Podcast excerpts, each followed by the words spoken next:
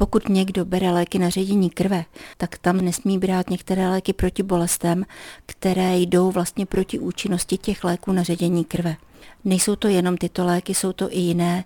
Jsou to různá analgetika, kde vy můžete skombinovat analgetika volně dostupná, která mohou potencovat svoji sílu a nakonec vám mohou uškodit. Jak bychom tedy měli postupovat, když užíváme nějaké léky a chceme si ještě něco třeba sami dokoupit v lékárně? Pak je nejlepší, abyste navštívili svého praktického lékaře, přinesli seznam všech léků, které máte od specialistů, plus léky, které máte od svého praktického lékaře, ty on má v počítači nebo ve vaší dokumentaci a řeknete mu, které léky byste si nebo které potravinové doplňky byste si chtěli koupit.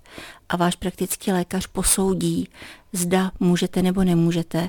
A když bude vidět také ty léky, které máte od těch specialistů, může zjistit, že některé léky jdou vlastně proti sobě, některé se mohou navzájem potencovat, jiné zase mají skříženou reakci.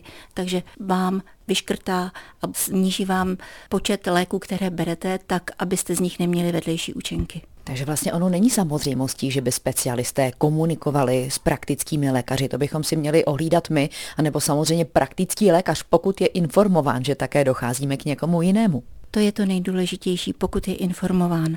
Ze zákona každý specialista musí je povinen dát zprávu registrujícímu praktickému lékaři a většinou ji posílá po pacientech. Jenže pacienti mají dojem, že ta zpráva je jejich, takže si ji nechají doma a už mi ji nepřinesou. Takže vlastně je v našem zájmu, abychom praktického lékaře vždy informovali o tom, u jakého specialisty jsme byli, jaké léky nám předepsal, protože některé léky mají stejnou účinnost, ale mají jiné názvy a vyrábí je jiné farmaceutické firmy. Takže my možná můžeme brát stejné léky, akorát se každý jmenuje jinak. I to se může stát. Buď to se potencují, to znamená, že ten pacient má pocit, že ty léky jsou úžasné, anebo naopak, že jsou špatné v tom, že vlastně je předávkovaný, ale může také brát léky, které jdou proti sobě, jak jsme o tom mluvili předtím. Někdy se ale také stane, že jdeme s receptem do lékárny a lékárna daný lék nemá, ale má jemu podobný a bez problému nám ho vydá. Tak eh, pak jak se zachovat? Tak rozhodně byste měli to oznámit svému praktickému lékaři, buď to za ním dojít, nebo mu alespoň zatelefonovat, říct, co vám ta lékárna vydala, protože to může být generikum toho vašeho původního léku. Ale pokud máte ještě doma třeba krabičku toho předchozího léku, tak eh, může se stát, že pak budete brát oba ty léky, i ten původní, i ten nový.